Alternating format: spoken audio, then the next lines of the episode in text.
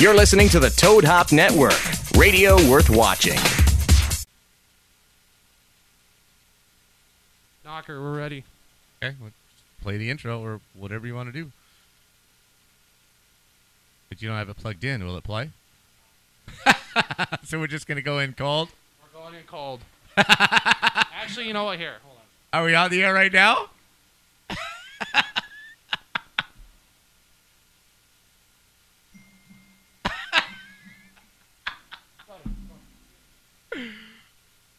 Uh, just tell me we're recording, man. Tell me we're on the air. We're We'll just- on the air. We are on the air. Hey, welcome.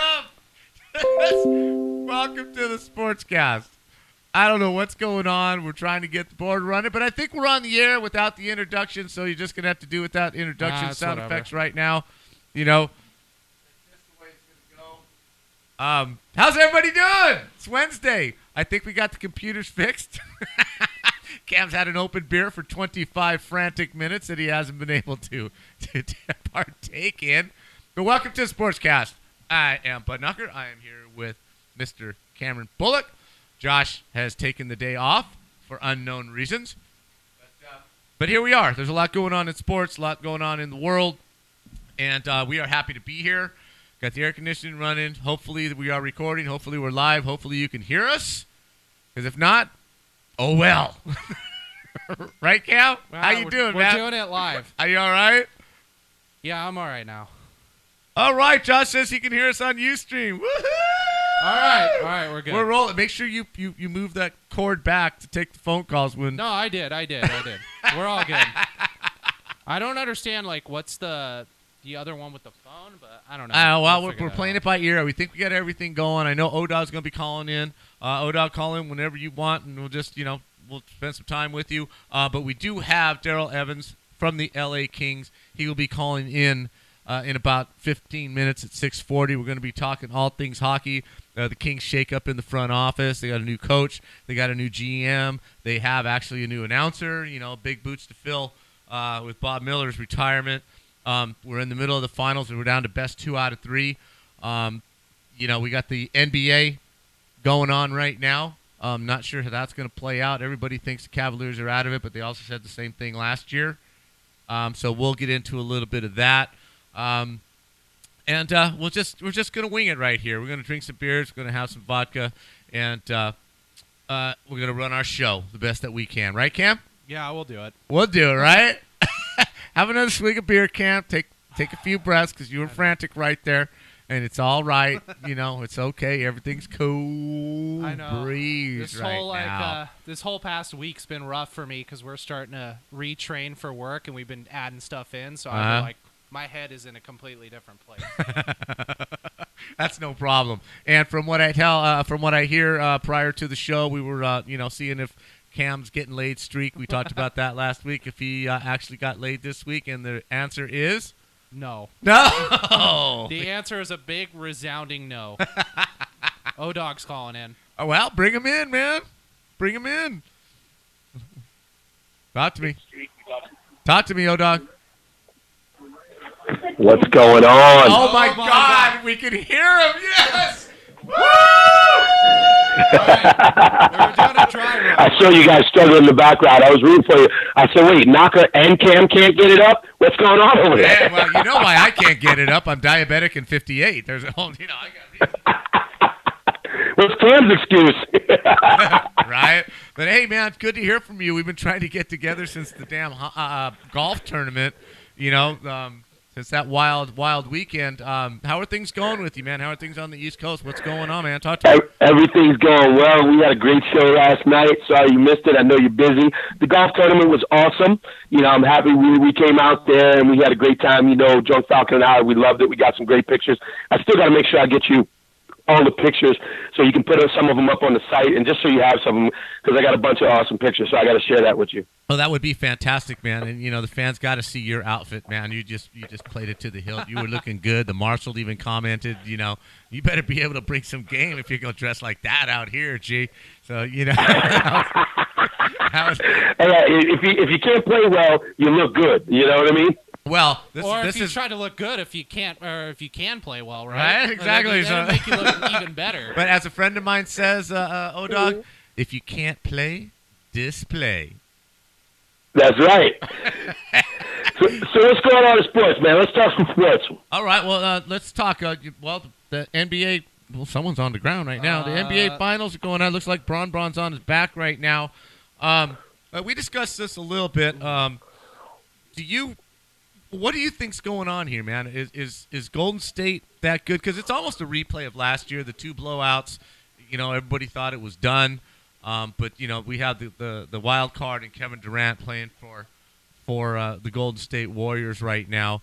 Um, do you think you and Cam are going to know more about all this than I am? Do you do you think it's possible? I mean, I know it's possible, but being the way that things are, do, do the Cavaliers have a chance?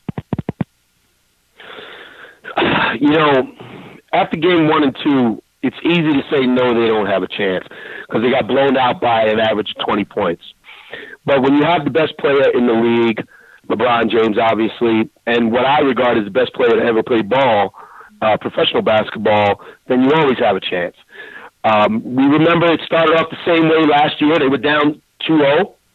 They got one, and they were down 3 1, and people counted them out and, you know, wrote them off, and LeBron James was not to be denied. Can they do that again? That's a tough ask. It's a tough ask to come back 3 1 in back to back seasons. Mm-hmm. And again, like you said, the wild card, the new addition, what's different is Kevin Durant. Mm-hmm. They took Harrison Barnes and made him Kevin Durant. Harrison Barnes couldn't hit the broadside of a barn last year, mm-hmm. but Kevin Durant can hit everything he throws up. You know what I mean? He's like throwing the ball in the ocean, as they say. So it's going to be tough. I hope they win tonight. I got the game on in the background. I think they win tonight. If they don't win tonight, obviously down 3-0, you're asking them to beat a team that they just lost two, three in a row, come back 4 4-0. I think that's virtually impossible. But with LeBron James, anything's possible. This, this is true. Now, l- let me ask you this, um, and, and Cam, you comment on, on this also because we did go through some of this last week, but I, I got a, a little bit of a different question. Um, we know what happened to, to, to Golden State last year. They looked tired in the finals when when they lost the three in a row. You could really tell that, that whatever was getting to them had gotten to them, and they just weren't the same team, especially the last two games in that series. Do, do you think, even though you know with the revenge factor playing in and, and, and what have you, the addition of Durant, Durant my, my angle uh, that I'm going to ask you about is, is is Steve Kerr not being able to coach. Do, do you think this is uh, this is helping them, or do you think this is hindering them?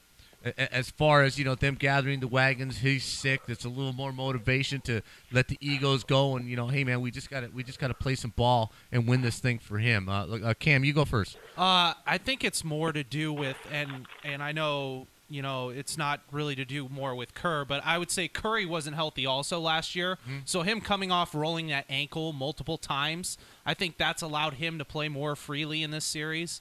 Um, but it's definitely a rallying cry for them to get Durant healthy, but and, and Kerr back and getting all this stuff. So um, just that chemistry mixing all together, I think it, it definitely helps Steve Kerr's case and the fact that he came back in game 2 and they still did the same thing. So um, I, don't, I don't know. It's it's it's one of those weird coincidences, but I, I think they're just rolling at the right time. Okay, well, Odog, do you think that has any difference? That Kerr not being there? That I know- think I agree with Tim. I think it definitely adds to the whole rallying cry. It's like, all right, we got coach back. We can win this for him. We know he's struggling. Heck, nobody knows. I mean, Steve Kerr, this may be his last go round because from all the reports that I'm hearing, his back is pretty bad. You know, they might they need to get him the Phil Jackson chair to travel with and, and that sort of stuff. And I don't say that to be funny. I say that to be serious because you know what took Phil Jackson out of coaching is his back. So we don't know. Maybe the same thing's happening with Steve Kerr. And they, these guys obviously they're playing well, uh, but the addition of Steve Kerr puts them on an emotional high to say, look, let's get this one for coach. Not to mention, you also got to remember the Mike Brown factor. Mike Brown got ousted in Cleveland. Mike Brown was basically removed from his job by LeBron.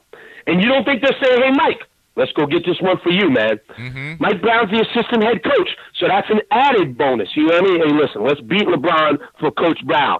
Let's beat LeBron for Coach Kerr. So all those things add up to a lot of emotion. Well, I was going to bring that up next because I was, I was, you know, snooping around the, the internet, and uh, God, the internet's a wonderful thing. There's all kinds of information. I'm there. telling you, in case you- you guys didn't know, you guys ought to check the internet out because there's It's- lots of information out there. Wait, wait, wait. Right. What is this internet thing you talk of? I, I've never heard of this. Is that Well, is this right- that WWW stuff, the Wild Wild West? That's what I call well- it. I don't, I don't mess with that internet stuff. Well, well, send a text to Al Gore because you know he invented it, and he'll give you all the information you need on the internet. But but there was a very good article on on Mike Brown and, and exactly you know defining the situation or explaining the situation in a little more detail that you're talking about being fired, you know, after after trying to build this team and you know a- year and four months before they take off with LeBron and, and, and what have you, he's gone. You know, and then they fire him a year in, into, into the contract. The Lakers do what they do with him. Um, everything I've heard from Golden State is the players have just said one and one thing only. This guy is just total class. He's not here for Mike Brown. He's doing what Steve Kerr wants him to do and, and taking input from the players. And, and he understands that this is Golden State team that was built, you know, I'm not going to, I don't want to say without him, but he was not the head coach and, and maybe not as integral as he could have been if, you know, with other franchises that he was with and that they are rallying behind him because he's not using this as a springboard to another job. He's not using this as a revenge thing. He's been nothing but we're here to play basketball and we're going to do what Steve Kerr wants us to do and I'm going to make sure that we put his plans in place. And and and what what do you think of that as far as you know the Mike Brown situation over here? I I think it sounds great, um, and I think that's Mike Brown. You know, by all accounts, I've heard nothing but good things about Mike Brown. I've heard he's a, a humble guy. Um, now the question is, what kind of coach is he? I don't know. Is he a great coach? Obviously not. Is he a good coach? Yeah. Could he coach some teams in the NBA, maybe the Milwaukee's, you know, teams like that? And be successful relatively? Probably. Is he a coach for the Lakers, the Cavs, or the Warriors right now? Probably not in the head coaching position. But I think that his humbleness and his willingness to be a team player plays right into what they're talking about, and and and that's the right approach for Mike Brown. Say, listen, we're doing this for Coach Kerr. This is his team. I'm just here to fill in the spot until he gets back. And if he doesn't get back, we'll do it for him. And I'm this. I'm not here for the glory. I'm here for you guys. I think that's the exact right approach. Yeah. Actually, you know where I think it would be an interesting spot for Mike Brown, and uh, you guys can kind of both throw it around here. But Fred Hoiberg has been rumored to be a, a real candidate for the Ohio State job now that their Alright. head coach just Yeah, we'll get into that too. but- So and and even with that now is maybe you have Mike Brown go back to the East and maybe he coaches the Bulls and gets Jimmy Butler and tries to get that team going again. So I don't know. He's he's kind of a, been a placeholder coach almost to a certain degree, but he hasn't had this amount of talent, so it, it's pretty tough to, to kind of weigh it. Well, let me throw this out uh, out to you, okay? Um, Spol- Spoelstra, Tyronn Lue, and Mike Brown, right? I mean, Yeah. if, if, if Mike Brown is the coach of, of the Miami Heat with all those players on that team and just basically stays out of the way like Spoelstra, is is he? You know, who's the better coach? Is it just circumstance? You know, I'm, I'm a firm believer that you land in the right place and things go right. You're a great coach, and if you don't, and you don't have the players, no matter how good you are, you're just not going to make it.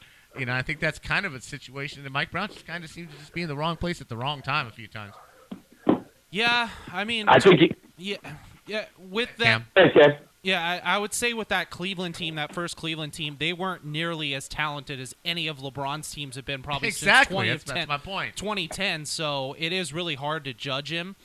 But the East was a lot weaker then. Uh, I, you know what, and I hate to say it, but I think LeBron's kind of a coach killer, and I think he's kind of gotten started getting that reputation now. With Wow. David, David Blatt coming. No, no, no. But Odog, think about it. With David Blatt coming in and him basically firing him halfway through the season last year, and Ty Lue. Now what happened? David Blatt was the wrong guy, Cam. Everybody knows that. Nobody knew who David Blatt was. Nobody was going to respect David Blatt in the NBA. We don't care what you did in, in the European League or overseas. You're not the guy. Nobody respected that guy from day one. But so is it- that was why just do the it in wrong the first pick by the place? Cavs. Why do it in the first place? If is you, it- you had to know, you mean all of us sitting here knew the day he was hired that this wasn't going to work. So what's the brain Exactly. trust? What's the brain trust as to even trying to experiment with that? Because you know it's not going to work. You know you're going to have to fire him, and it's all going to come down on your best player. Right. Like when, they said David Blatt, I was like, who? Who the hell is David Blatt? I've never seen the guy, so that's the that's nor there. I don't regard him as a coach killer. And, and you know, Knocker will remember this. Cam, you're probably too young. They called Magic a coach killer and he got Paul Westhead fired. Yes, sir. Right, Knocker? Yes, sir. Absolutely, he did. No doubt about it. But Le- So you could you could say that, and and and, and they called Michael a coach killer when he got um, Doug Collins fired. Mm-hmm. And they're probably all true. They're probably all well, right. Yeah, I mean, to a certain degree, though, LeBron that may be right. has, is it not fair to say that LeBron and and even uh, you know even uh, Knocker will agree with this. Even Kobe, they've had a certain degree of higher turnover of coaches to make you wonder, like, is it really the coach or is it the player? Is it the GM? It almost seems like they're throwing everything at LeBron. Like now, I'm hearing a rumor that even this season, if the Cavs don't win or if they get swept, they could trade for Boogie Cousins and trade Kevin Love, who LeBron wanted to trade for in the first spot. So it's like, I, do I really? Do, what do we really believe? I, yeah, I don't know. The press run That's was the question. The That's pre- the question. What do you believe? What do you know? What do you? We obviously don't know exactly what's going on, and LeBron's going to catch the brunt for whatever reason. You know, I'm a LeBron guy. I'll, I'll admit it. I'm an apologist for LeBron. Not that there's anything for him to apologize for, but I am a LeBron supporter. So I'm always, I'm usually going to fall on the side of LeBron, with the exception of maybe the decision. Do I think he's a coach killer? No. Do I think he's done everything right? No. Do I think he's done a lot of things right? Yes. Is he the GM? I don't know. It's more likely than not that he has some in every personnel decision going on in Cleveland, every coaching decision. But that's not any different than any other star, whether it's Kobe, Magic, Michael, they all have decisions. And to go back to your original point, Knocker, mm-hmm. yeah, you can't be a great coach without great players. Pat Riley is who he is because he coached four Hall of Famers. Worthy, Magic, Right. You know what I mean? And Mike, Jackson is who he is because he coached two of the greatest all-time players in Michael and Kobe. And not to mention he coached Shaq. So he's great because he coached great players. If you get bad players, guess what? You're not going to be a bad. You're not probably not going to have a lot of success. Now, the one caveat, the one sort of outlier of that is you got to look at Brad Stevens and what he's doing up in in Boston. Brad Stevens took a five nine guard, almost made him a scoring champion, got him the one seed, and went. You know, and went to the Eastern Conference Finals. They get a couple more picks. That Brad Stevens going to start looking like a stud Now, do you if he doesn't. A, a, a, question to ask just for you know we're talking about Brad Stevens and Boston and all this. Do you think oh, Odog it would be better for the Celtics to kind of wait this little Cavs Warriors rivalry out and maybe just extend you know all their young players and kind of keep all that, or if you're Boston, do you try to go get the superstar to compete with LeBron? I think you got to go get the superstar to beat LeBron because otherwise you turn into Michael Jordan, keeping you from championships. Now LeBron may not win all the championships because of Golden State. Oh, Doug, you still there? Hello? Dar- Mr. Evans, are you on the line? I am on the line. Yes. Absolutely. Oh, Doug, I don't know what happened, but please stay on the line. Please stay on the line, Oh, Doug. Uh, on the line call, calling in is uh, none other than Mr. Daryl Evans uh, of the L.A. Kings, former player, the hero, the miracle on Manchester. I'm sorry until you tell me not to tell you that, and I don't think you'll ever get tired of hearing that, but you are the man from the Miracle on Manchester, um, from the LA Kings broadcasting. Uh, he's been kind enough to call in today to talk some hockey, talk some, uh, just, just, just talk, man. Have a good time, Daryl. What is up? How are you today? Well, you know, you know, th- things have been good. Uh, you know, summer's been actually kind of clicking around real, uh, real quick, and you know, an opportunity to talk a little bit of hockey. Uh, I thought it'd be a good time to give you guys a call and uh, get caught up on things. Well, I certainly appreciate it. I'm sorry to get, keep sending you the texts. We're on, we're off, we're in, we're out. I mean, you know, it's just we do what we can to get on the air, and we got on the air, and you're here. So, so I'm really glad to talk to you. A um, lot happening in the Kings organization. We'll get to the finals right now, but a lot happening in the Kings organization. The biggest turnover in the Kings organization, probably in the history of the organization. Not only did they change their coach, who has won two Stanley Cups with them, they changed their um, um, general manager, who built the team that won the two Stanley Cups, and we lose an icon in Bob Miller. We have a new uh, announcer that's going to be working with you guys. Um, What is the feeling around the organization? Uh, uh, are they? Is it kind of shocking, or is this viewed as you know, okay, we had our run, it's time to change? Uh, uh, you know, was Coach Sutter upset that he had to leave, or did he was he kind of cool with it? Okay, my time's up. I want to go back to my farm because he took this as an interim gig in the first place, and it lasted as long as it did. What's the feeling around the club right now? Well, you know, I think the initial shock, you know, has uh, has dissipated. You know, I think uh, when the season come to an end, you know, you look at the last three years, Kings didn't make the playoffs in two of the three years, and then the other year that they did make the playoffs, a very quick exit in the first round to San Jose. So uh, I think it was time something needed to be done. Um, you know, I think when you look at uh, you know Daryl Sutter when he first came on board, uh, you know he got everybody uh, you know to a level where you know nobody had ever been able to get this franchise before. So between he and Dean, uh, you know they did a great job with you know what was in place already, adding to it, and you know eventually going on to capture a couple of Stanley Cups. But uh, you know I think you know you have to continue to keep looking to improve, and I don't think King I don't think the Kings were doing that. And I think that's what forced the change. Uh, now, in saying that, you know, unfortunately, you know, uh, both Dean and Daryl, you go in the last season, you lose Jonathan Quick in the first game, you lose him for exactly. 60 games. Mm-hmm. Uh, Anze Kopitar, you know, he has a, you know, a year that, uh, unlike he's ever had before in the NHL. Tyler Toffoli got the injury and his production was down. You know, so I think, you know, right there you're handicapped. And I think the Kings collectively as a group had to change the way that they played the game. They really had to pay attention to defense and helping their goaltender out and, and they did a good job at that. Unfortunately, at the end of the year, when you know they had Jonathan Quick and uh, and uh, Ben Bishop, uh, they they couldn't find a way to muster up any goals, and I think that's where the Kings have to change uh, their philosophy a little bit. I think they've got to get uh, be a better skating team. I think they got to look to create more offense. Uh, it's one thing to be able to defend, but you also have to be able to you know put the puck in at the other end, and uh, you know that's something that was was uh, you know very evident that they lacked scoring and have lacked scoring over the last couple of years. So I think getting Anze Kopitar back, uh, you know, and Tyler Toffoli, who today signed a three-year contract extension with the Kings. Nice. Uh, yeah, that so that's that's good news. Uh, earlier, a couple of weeks uh, ago, uh, Tanner Pearson signed a deal as well. So, you know, the Kings have you know the, their their uh, the core of their players up front in place moving forward. So, I think that puts things to rest. Uh, Jonathan Quick's working out, and you know, every indication that he's going to be able to resume the play that uh, you know that uh, allowed the Kings to be able to win Stanley Cups with him in the net. And I think he showed that last year when he came back at the end of the season how how prepared he was and how hard he worked to get himself to that level. So um, you know now in the you know in the off season uh, this year things are a little different. There's an expansion draft coming up.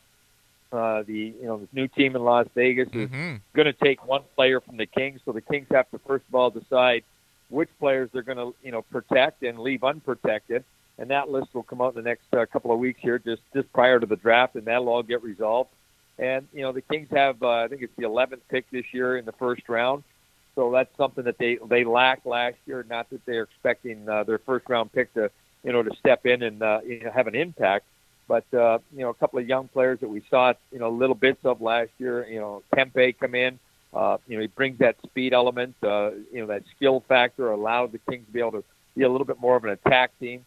We saw Brodzinski come in, get a little bit of a taste. LaDue back in the blue line and Mhm, just create a little mhm. bit more offense. So I think the Kings are slowly trending in that direction. So I think there's a lot of positive things to look forward to, uh, you know, with a new voice behind the bench and John Stevens. And, you know, a lot of people will say, well, you know, John was part of the, you know, the old coaching staff. But I think we all have to understand that, you know, when you're at an assistant coach, an associate coach, it's the voice of the coach and the message of the coach that is being delivered and being accepted by the players. So now he's got that opportunity. He's, you know, he's going to be the one dictating things. He's going to be delivering the messages, and uh, I'm sure that the, you know the players are going to, you know, welcome as they did with Daryl before, uh, you know, his philosophies and things like that, and try to execute them. Because again, at the end of the day, you know, they're either all going to win or they're all going to lose, and uh, I think they've had enough of the losing over the last few years, and they're looking to turn the corner and get get themselves back into playoff hockey, and then and then take their chances when they get there. Now, I, I, I, I agree with you on a whole lot of points. I'm of the opinion that it's a very rare occasion where after eight, nine years of, of somebody coaching a team, that it just, you know, Popovich an exception in basketball. You know, Scotty Bowman was an exception in hockey.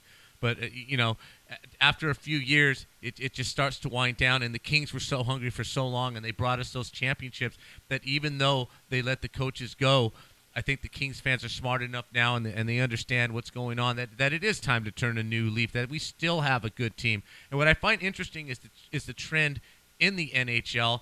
Um, you know, you can't do this forever. The Chicago Blackhawks, case in point, gone in the first round, two goals in four games. Who'd have ever thought that? But what I find really interesting is the Nashville Predators this year, with the way their defensemen are playing. This is the Kings.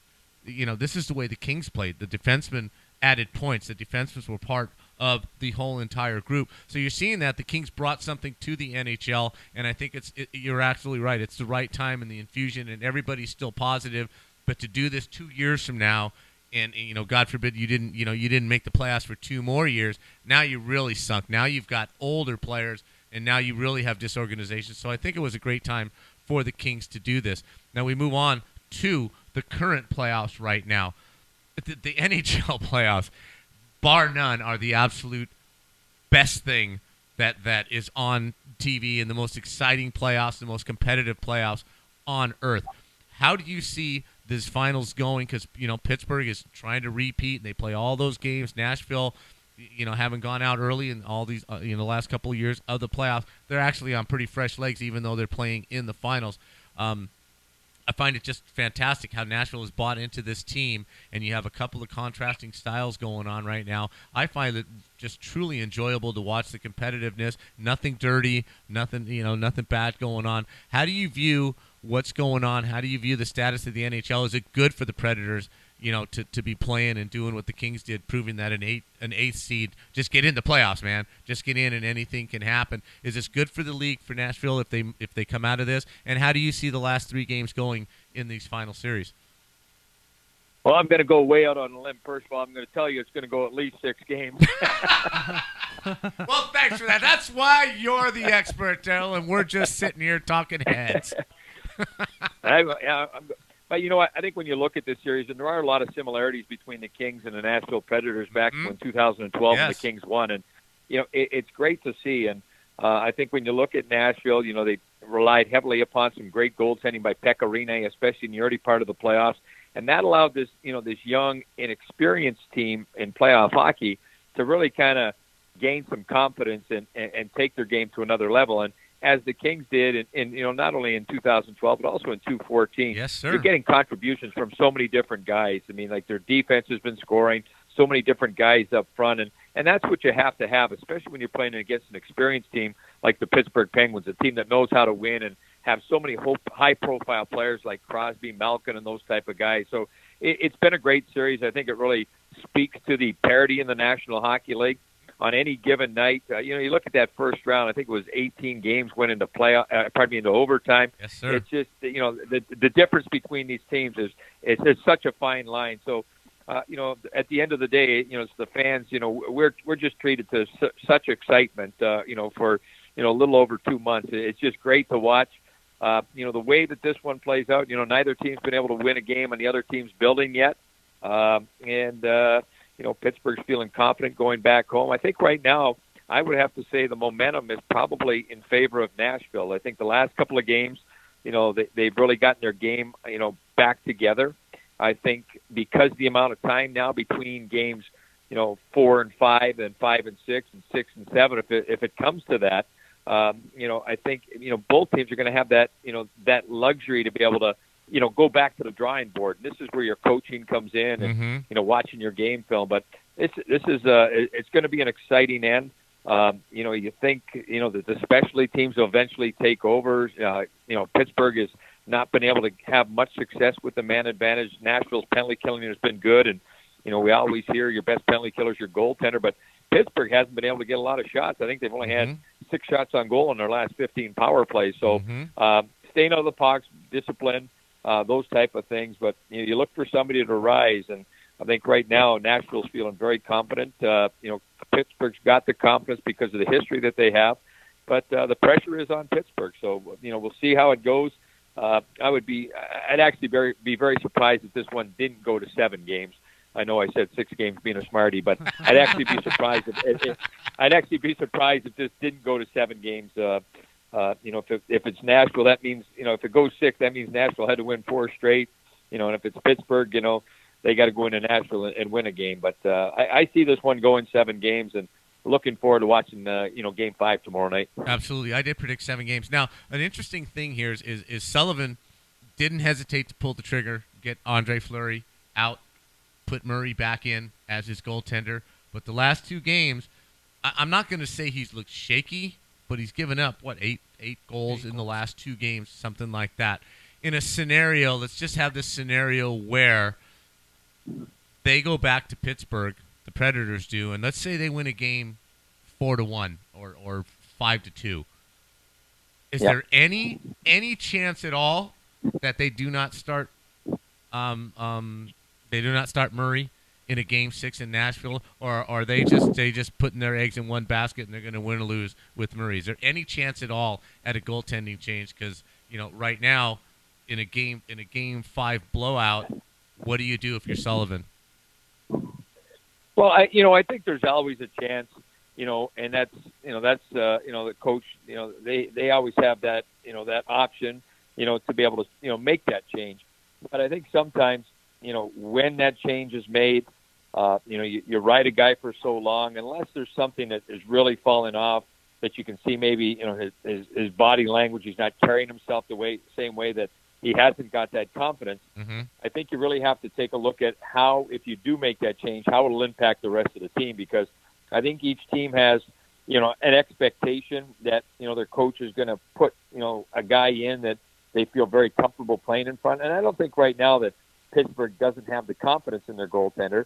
Uh, you know, again, it's a fine line. It's, uh, you know, after, you know, after the first couple of games there that we saw in Pittsburgh, Right. you know, we, you know, everybody's saying that Pekka Rinne might not start game Right. I mean, you got to you got to be kidding me. I mean, I would Exactly. bet your house, my house, and everybody else's house. There's, you know, there's no way that Pekka Rinne is not starting the next game. And and if you want to sit there and point those losses at your goaltender, then uh, you know you- you're looking in the wrong direction. I mean, collectively as a group, I don't think you can blame one individual. Uh, there might be a particular point in a game, whether it's a goaltender missing a puck that you know more times than not he makes the save on.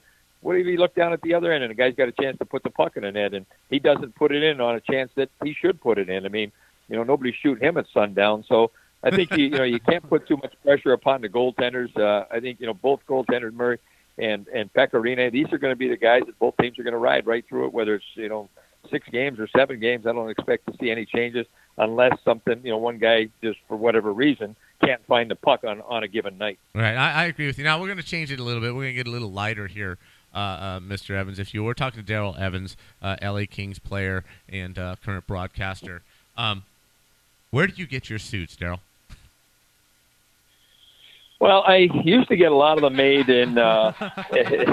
Because man, you are a snazzy dresser. I just got to lay it out there for those of you that do not watch the Kings broadcast. Those of us that are out here, we do wait every night to see what Daryl's wearing. Okay, he's the Don. Cherry of the L.A. Kings. You know, not as land, outlandish, but he does show up dressing to impress every single night. So I'm just curious, man. Are those all custom made, or, or you know, how do you go about choosing what you're wearing on on stage?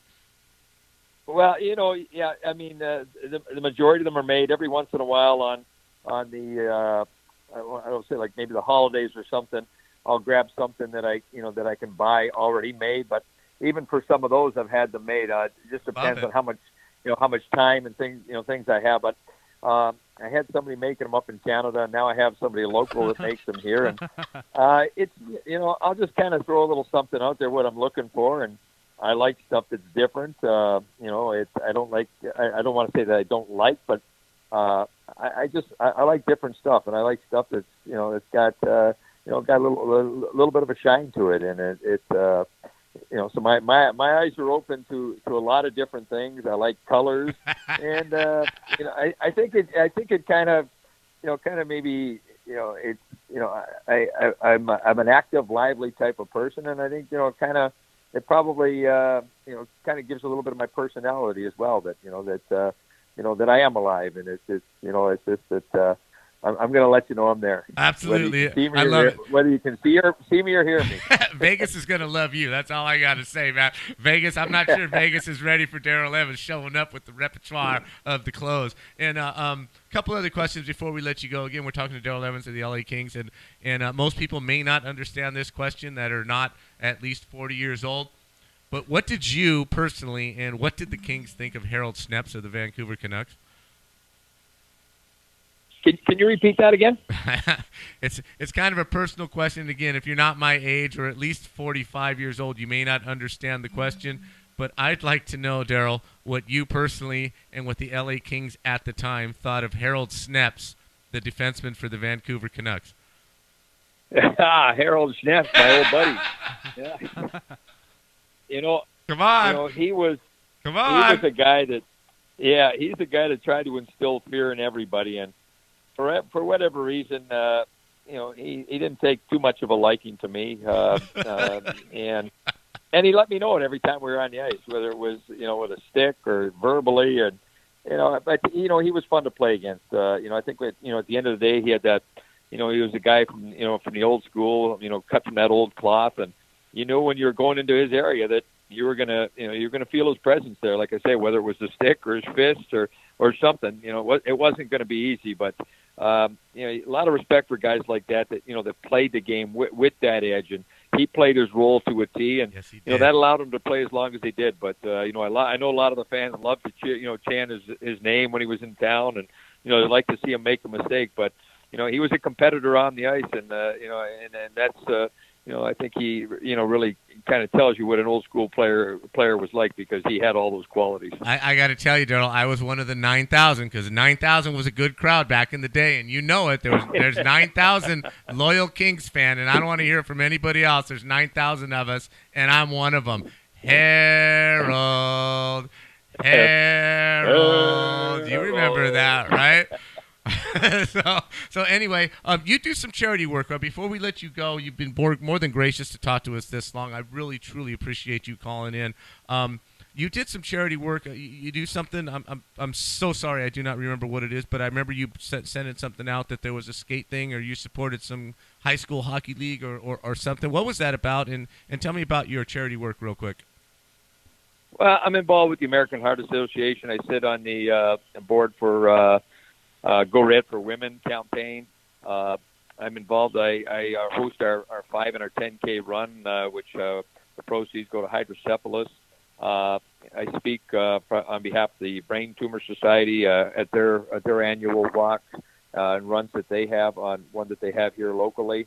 Uh, the Ronald McDonald uh, Foundation, uh, you know, I support them as well. And uh, there was a period of time there, I think it was about six, seven years, that I donated $100 for every power play goal that the Kings scored through those seasons. nice. Yeah, and then you know, Children's Hospital and you know things like that. I just I try to get involved as much as I can. Uh, you know, the game's been so good to me, and you know I feel that I'm in a position where uh, you know I can I can impact things in a positive way. You know, whether it's uh, you know sometimes with a little bit of financial support, but probably more importantly, which I I value even more is you know the time and being able Mhm. to support events that they have and making that awareness. Uh, you know, uh, evident, to, you know, to everybody out there. So I, I try to do as much as I can. You know, we're only on this planet for a short period of time, and um, you know, I try to I try to make every day uh, have an impact on on somebody's life.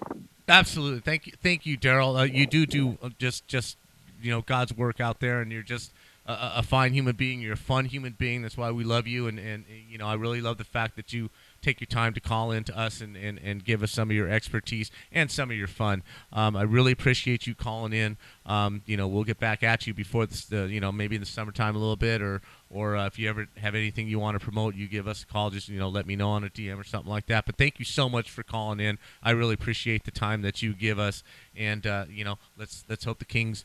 Uh, roll on next year and get back in the playoffs and do something good. So thank you so much, Jeff, for calling in, and you have yourself a good night, and we'll talk to you soon. I appreciate it, guys. Thanks for having me on. Keep up the great work on the show, and look forward to talking uh, some new topics there, maybe after free agency and things like that. Exactly. And we'll see uh, we'll see how things build up and get ready for the next season. You got it, Daryl, man. Take care, man. Thanks for calling. That was Daryl All right, Evans. have a great night. Thank you. That was Daryl Evans of the LA Kings, uh, former player, current broadcaster, and just an all-around nice guy who does, you know, a bunch of work out there for charity and what have you. Uh, we're going to take a little bit of a break. I know O-Dog's probably calling in. Josh is going to call in Okay. uh, after the break. So, uh, O-Dog, just stay there if you can. We want to keep you on. Uh, I'm not sure. We'll try and figure out how to get two calls on at the same time. Uh, No, I did. I accidentally I accidentally pressed the green button. oh, well, way to go, Kim! I feel like a dick. What a dick move! You just cut him off, hey, right? it's number two. Right? He's number two. He's number not, two. He's not that important. Just kind of throw him off to the side. He's number two, and that's just what happens. But uh, stick with us. Uh, we're going to be gone for about a couple minutes here. We're going to refresh our drinks, refresh your drinks, and uh, join us on the other side. This is Sportscast Live from the Juice Group Studios in Glendora, California.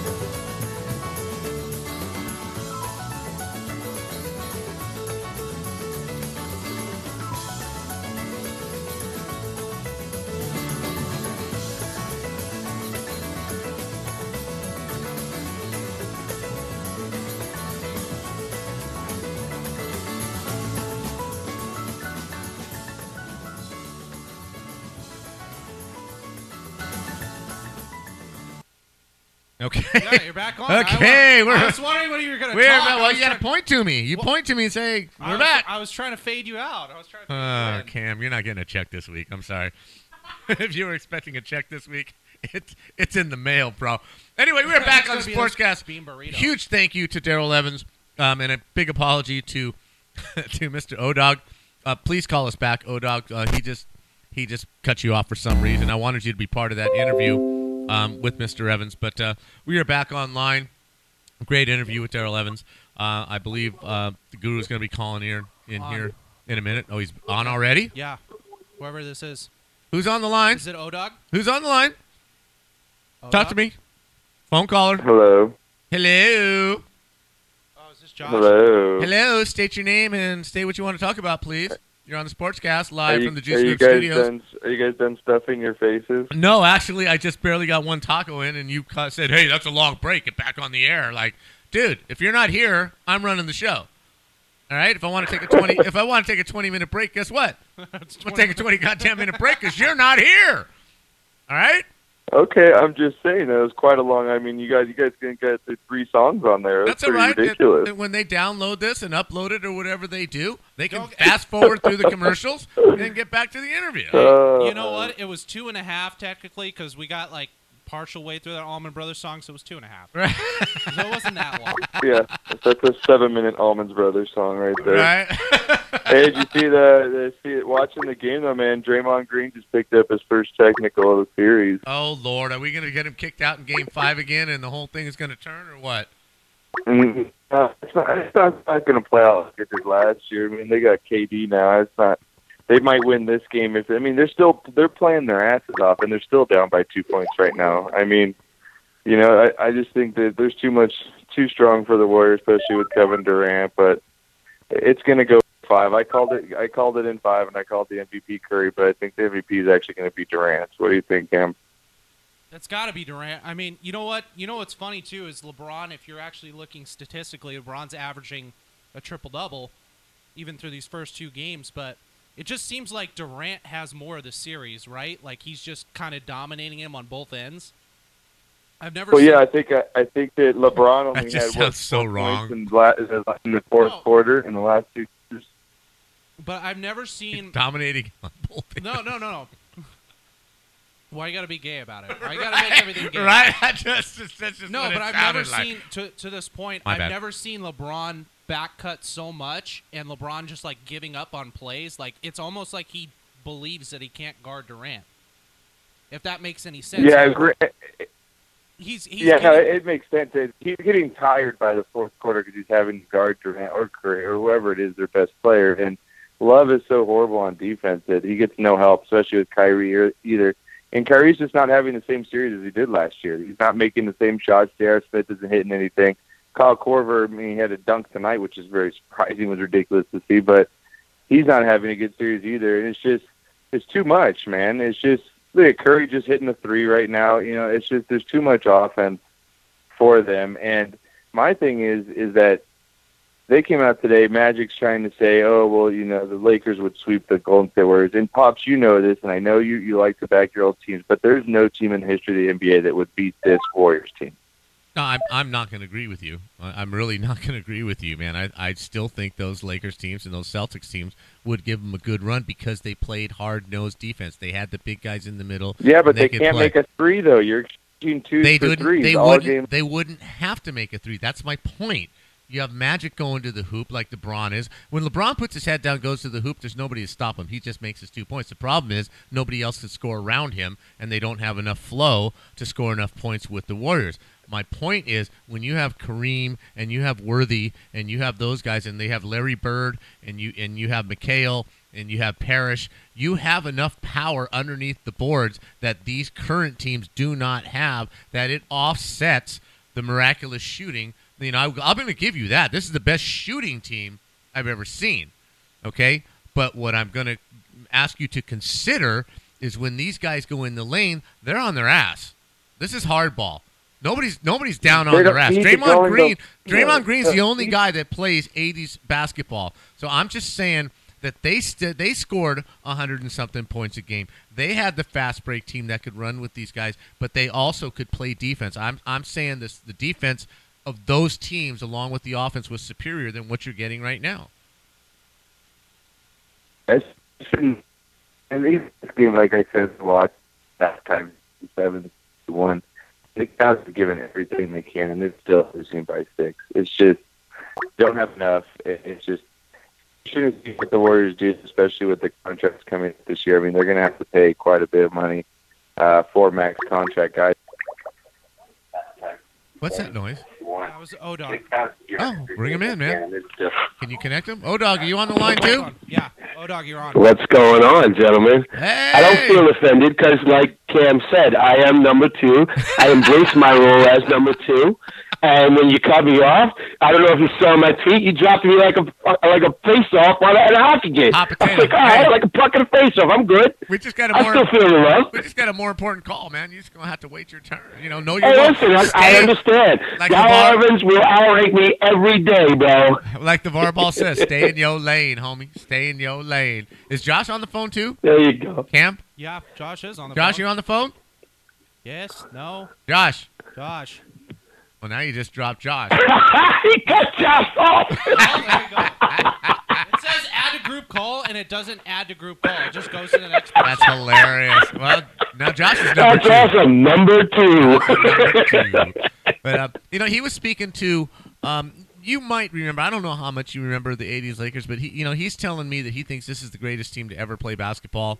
And um, Josh just texted me. You just effing dropped me for freaking number two. That's right. I love it. Trisha just said. Trisha just said. I hope they cut Josh off, not because I want him to get cut off, just because I think it would be funny. Well, he was too busy to do the show, so you know what? You got to get in line, bro. Got to It get says in add line. to group call. I keep pressing. I keep pressing the answer button, and it drops somebody. That's awesome. But you know, hey, we're really sorry to cut you off. I don't know if you heard the interview that we had with Daryl Evans, but you know, um, you know, it was it was really a coup for us to get him Listen, to call in again. Knocker, so- I'm like, I, I agree with you. When I, I heard you talking about the Lakers of the 80s, they would put those guys on their asses. Steph Curry would catch a couple of forearms and Right. And he'd have to play more physical. Kevin Durant would have to be more physical. The 80s and the 90s basketball was a more physical style of basketball, not this finesse shoot three pointers. I get what Josh said, trading threes for twos. You couldn't get to the three because they would put an, a forearm in your chest. I, I, I totally agree with that. I, I would love to see, you know, and we're going to go with four teams here. Okay, I, I, I think the '80s Lakers and the Celtics. You give me MJ's teams, and you give me the Bad Boys. They're on.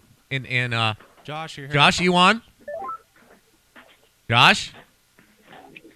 Okay. Anyway, I'm going to take those four teams, O Dog, and I'm going to put them up against these teams, and and they may not win a seven game series, but it's going to be one competitive series because they could shoot, they could pass, but they played defense. That was their number one thing is they played defense, and none of these teams have a Kareem. None of these teams have a Parrish and and and Bird and and uh, McHale on the front line. I mean, these teams don't match up with those guys. I mean, it, it's just not there. But I am. I will give you this, and I will give Josh this, and I will give him the nod. This for pure shooting. This is the best basketball team I've ever seen for absolute pure shooting. But to win championships against championship caliber teams, that's a different story in my book. I agree 100%. And like you said, people forget how long that Celtics front line was. McHale had long arms. He could Incredible. block shots. Parrish had long arms. He could block shots. Kareem had long arms. He could block shots. There was a lot of defense on those front lines of the Lakers and the Celtics of the 80s. Now, it, it, it was a different style of game. It was a drop them, back them down, you know, shoot the skyhook. It was a Yes. turnaround jumper from the baseline. These guys are shooting threes and they're taking the, the, the analytics and saying, we'll trade threes for twos and we'll beat you that way because we're going to hit more threes. How do you feel about that, Knocker? As a guy who's watched basketball for as long as you have and as long as I have, do you like today's NBA game or do you find it, I mean, tough to adjust to? What are your thoughts on that? In my opinion, I do not find it entertaining. I, I, truly don't because I don't see pure basketball here. It, it, it's a shooting contest, and for most of the games, to me, Right. It's a shooting contest, and they've backed out, and they've backed out, and they've backed out. Curry's shooting from the from the freaking hash mark. Now, kudos to him; he can make it. That's that's pure talent. That's fantastic, in my opinion, that he can do that. But to me, that's not basketball. To me, the 80s basketball was fantastic. All you young people, take the 1969 70 New York Knicks. That's basketball. Take the mid 60s to 1969 Boston Celtics. That's basketball. Weaving, passing, picks, this, that, five people involved. This is just run and gun, and that's fine because that's what it's evolved into. But for someone my age who's watched it evolved into this, this is not entertaining to me. And I'm sorry, but we've seen it a couple of times in this series. Curry double dribbles, blatant double dribble. Oh my call. gosh. Yeah. Oh my gosh. The yeah, carrying absolutely. over by Kevin Durant, he puts his hand under the ball for two seconds and then turns it over and dribbles again. There is no rules anymore. There's no traveling. There's no What carrying over. traveling? Exactly. there, there- you know, there's there's no rules anymore. It's it's it's just to me, you know, to me with my old school, call me curmudgeon, call me don't get off my grass. You know, I'm just the old guy, but I, I don't I do not find it as entertaining, and I think the numbers don't lie. I think today's society, if you're going to compare the NBA playoffs to the NH to the NHL playoffs, there, there's no comparison as far as the excitement and the drama from round one to the finals. Would you not agree? I agree. I agree 100% with you, Knocker. There used to be a strategy to basketball. Who are you going to throw it down? You had the, the, the you know the showtime with the Lakers, but you also had drop it down to Kareem, have him shoot a skyhook. You had Shaq the, on the baseline, have him shoot a turnaround jumper. You had the fast breaks of the Lake Show with the Kobe and and and and, and Horry when he played for the Lakers. So there was a lot of different strategies, and it was like, how are you going to defend these guys? Now, like you said, it's a shooting show. Who can hit more shots? Let's just throw it up and see how many go in, and let's see if we can. If our threes outdo your threes, if our threes outdo your twos. And listen, basketball for me, from the time I learned it, was about getting a high percentage shot. The higher percentage shots are closer to the basket. Now, they've changed that. The Warriors said, no, listen, we can make them at a higher percentage. We can make them at a higher percentage, even shooting long shots. But is that still a high percentage shot? No. Relatively speaking, it's not a high percentage shot. It may be a high percentage shot for Curry and Durant, but overall, it's not a high percentage shot. Right, and that's the goal is to get the best. And that I- I'm sorry to cut you off. That's why you only have two teams that are compelling because the rest of the league cannot duplicate what these two teams are doing. These are two unique teams in a unique environment in the NBA. And Josh wants me to tell you that um, he thinks you're crazy that the 80s and uh, 80s wouldn't compare to this team, and you should stick to football. But That's just because he's too young. That's- he, he- he's right? too young. He doesn't. Right? He doesn't remember it. and that's why you're on the air and he's not. I don't. It, He, he doesn't remember how good the '80s Lakers were. He doesn't remember. He doesn't know. He doesn't know the Gretzky Oilers Here's from the, the 80s. that And I that, that's why I love having these discussions with him because I'm as passionate as he is about the current state of affairs, you know, but I've seen them all. I've seen them from 65 till now. See, I've watched a lot of as a as a longtime NBA fan. I have watched a lot of the Showtime Lakers and all this stuff. Um, I do believe this Warriors team would give them a run for their money. Sure, absolutely. It'd be good I mean, it would be like se- it would be a seven game series. I just don't know what set of rules you're going to quantify it by. Right. If you're playing in today's NBA, no team will beat this Warriors team. No team. Because you can't hand check. Well, because Dr. Right. J You said cannot Dr. play J the same it. defense. You Yes. can't play the same defense. You can't hand check. If you're playing by Right. the '80s rules, the the Lakers are going to win. I think everything why a lot of people are getting upset is um, why a lot of people are getting upset is is that this this whole league is built upon just shooting the three pointer. Right. Yeah. we got to we got to bring on Josh. Well, you could try. Are you going to drop Odog? It might happen. Hang on, Odog. If he drops, come back. Hello, who's Josh, on the air? I've tried putting you on like Yeah. three times as adding you to the call. Did we lose won't. Odog? I'm here. Yeah, I'm here. yeah, we lost Odog. Oh my God, Cam! Come on! I've I'm added here. him to the I call. can like You know three what? As a times. matter of fact, you're going to owe me money by the time this damn show's I I hear you. literally added. I've literally plus, pressed the plus sign to add O Dog I'm to the here. call. and it's- Okay, well, what what do you have to rebut against uh, O Dog there? Because me and him are in agreement, Josh. I can hear you. Hello, Hello. you Yes, can't hear me? hello? Hello. Oh, for God's sakes! I Josh? can hear you. Hello. He says he can't hear us, Cam. He's on. Hello, who's Yeah, on the I can phone? hear you. I Is- can hear you. Is you can? Hello. I can hear you. Hello. Well, then talk. If you can hear me, talk. Yeah, I can hear you. Well, then say something for God's sakes. Yeah. Tell. Ask O Dog what. Uh, why Dude, you just saying bonged that- didn't you? You just took two big rips on You're your so- and you're so called in, didn't you? Okay, hang up The on him.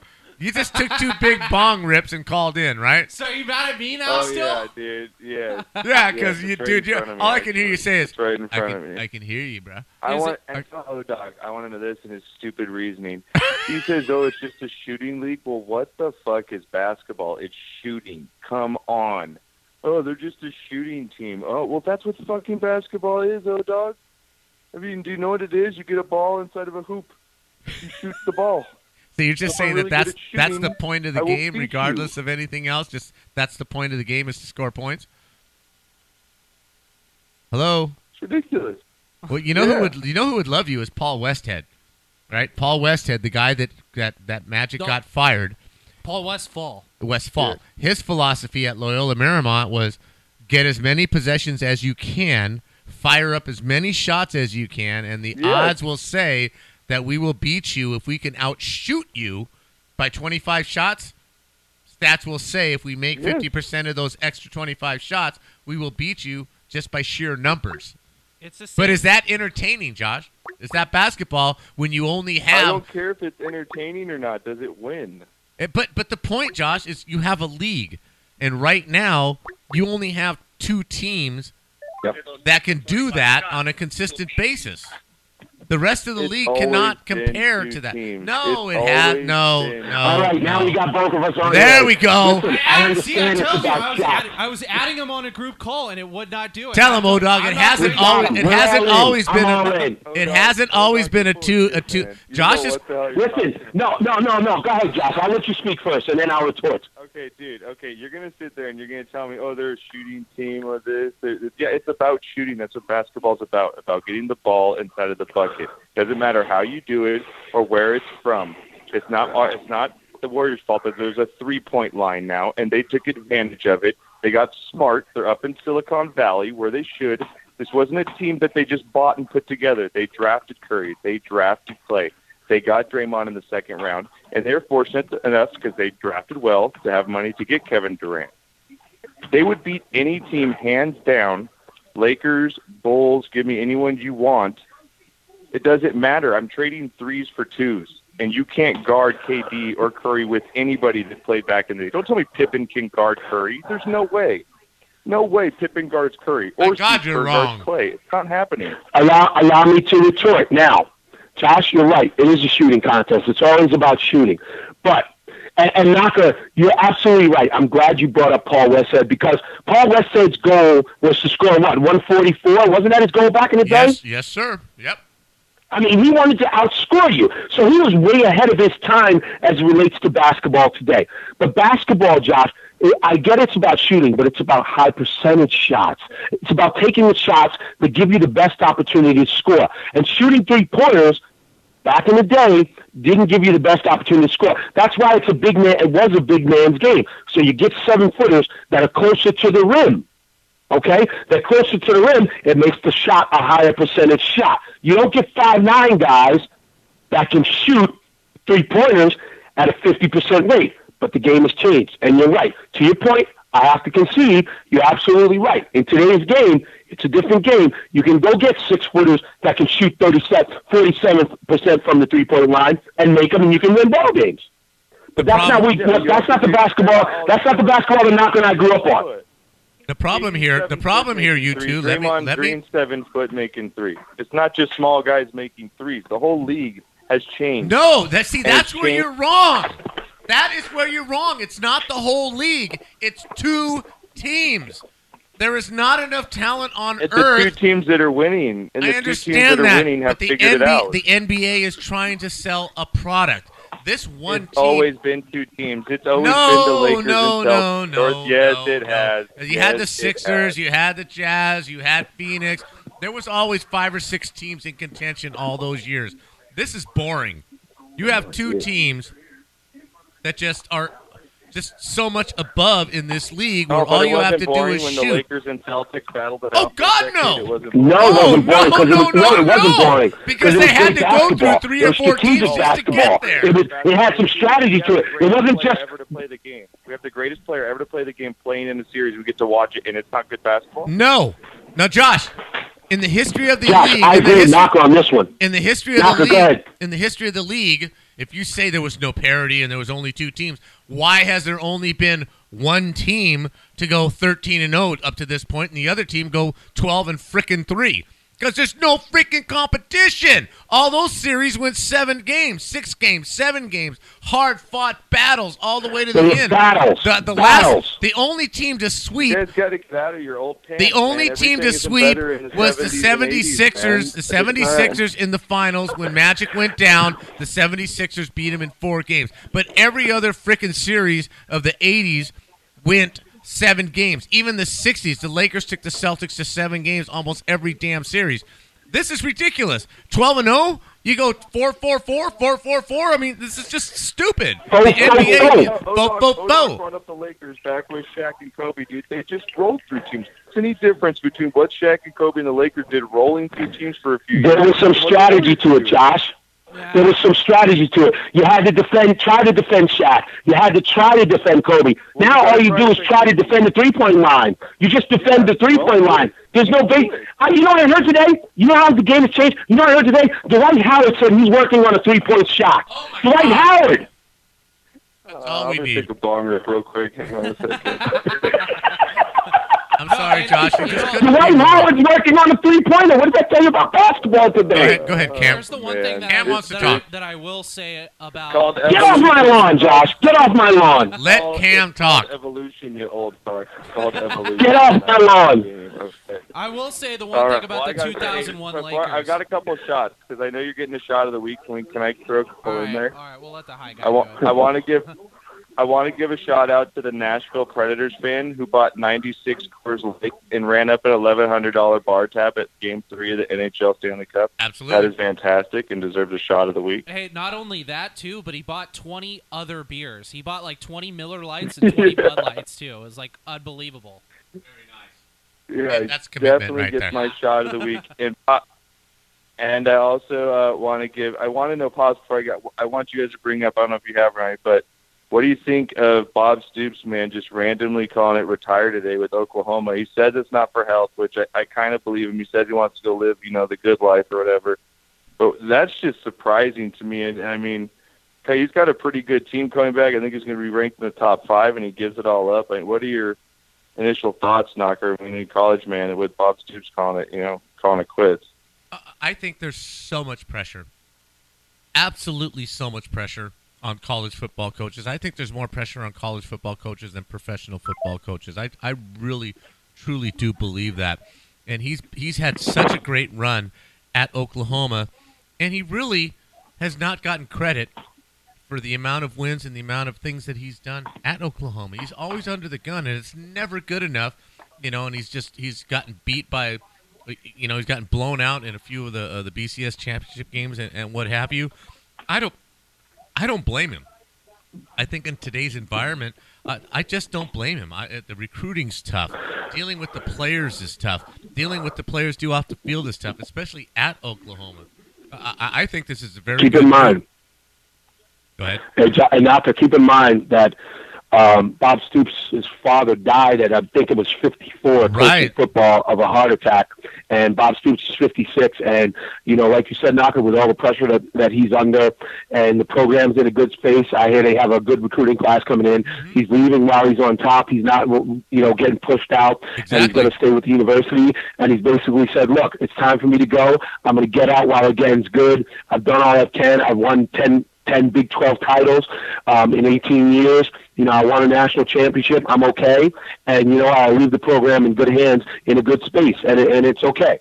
I, I, I truly agree with it. I, you know, I'm going to throw some names out there. Uh, you know, Jim Brown. I'm, I'm going to throw um, um, the, the, the running back for the for the Lions. Barry Sanders. Barry Sanders. I'm going to throw out Jon Gruden. You have to be smart nowadays, man. Nobody wants to die on the sidelines. Nobody wants to give so much and miss so much of their family and miss so much of bringing your children, your grandchildren. He's done enough. He's done enough, and, and like you said, Yeah. O, o dog, the the, the, the, the the program's in a good space. I just think it speaks to the, the, the pressure. So to, to your to you, Josh, no, I'm not shocked. I think it's kind of sad that someone who has so much success that if you want to try and read into it that you know yeah well he won one but he should have won four it, it, it's just all crap from people who don't coach and people who don't have the, have to do what the, he has to do and I think it's a great thing for him I, I, I really do I respect the decision and, and I wish him good luck Yeah, Josh hung up. Josh hung up. that's okay Yeah, for uh, And listen, guys, uh, before I go, I want to get two things out there. I want to give a shout out to UCLA. I'm going to give my shout of the week for UCLA giving Jackie Robinson a football statue in front of the Rose Bowl. I think Very that's an nice. awesome accomplishment and, and an awesome thing. Um, but I also want to give a shout out to um, minor league baseball. And if you can help me out, my cousin plays minor league baseball. His name is Niko Goodrum. He plays for the Rochester Red Wings nice and the the AAA All Star Game is coming up. Okay. And if you can, I'd like to get him in the AAA All Star Game as a starting shortstop. You can vote 25 times a day if you go on www.milb. So it's milb.com. You can vote for the All Star Game, or if you just search AAA All Star Game, he's a shortstop for the Rochester Red Wings. It's the uh, Minnesota Twins affiliate, and I'd love to have you guys help getting him in the All Star Game. I appreciate it. And uh, yeah, I got to get out of here. I, I love the show. I watch the rest of the show online. And thanks for having me on. I appreciate the time. You know, I love you guys. No problem, my brother. Hey, do me a favor. Send me that tweet so I can copy it, paste it, and, and, and, send it out. Send it to our website so Josh can send it out on our on our website.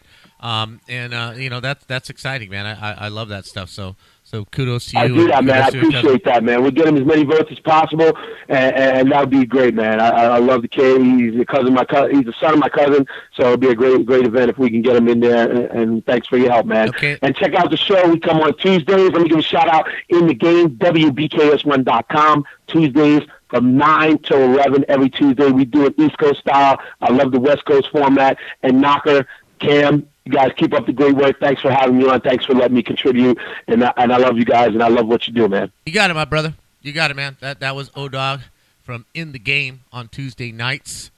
Uh, that's the only show that I call into regularly. Um, you know, he's he's he's a bad man, man. He flew out all the way from New Jersey to play in our tournament, man, and, and uh, I just love that guy. So um, let's take a quick break, Cam. all right. Um, we'll come back with shot of the week. Uh, we'll talk about uh, a little bit of hockey and a little bit of baseball, and um, you know whatever else is on the other side. But uh, let's take about a uh, four or five minute break. Everybody refresh their drinks. Well, we'll do shot of the week on the other side, and uh, stick with us. Okay.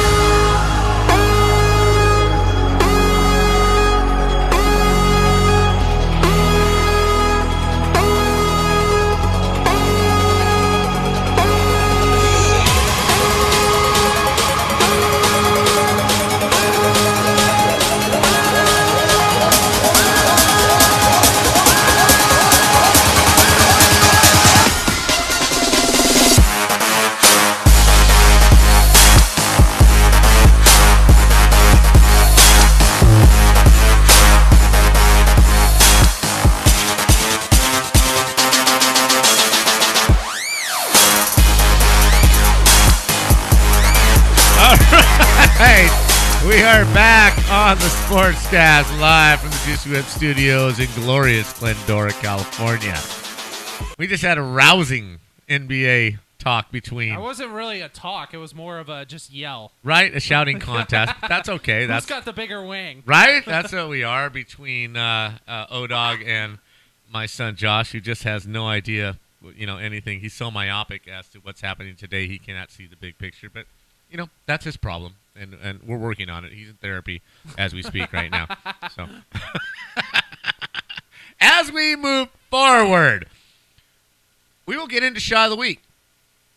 Okay, it's a little late. It's a little odd. It's a little odd timing, but you're gonna have to deal with this because it's only me and Cam here in tonight. And Cam, I appreciate you coming down. I appreciate the job that you're doing. Uh, from you know the the stress be- before, everything seems to be working great, and I really appreciate you being here. Thank you very much. We will do shot of the week right now, um, and I will go first if you don't mind.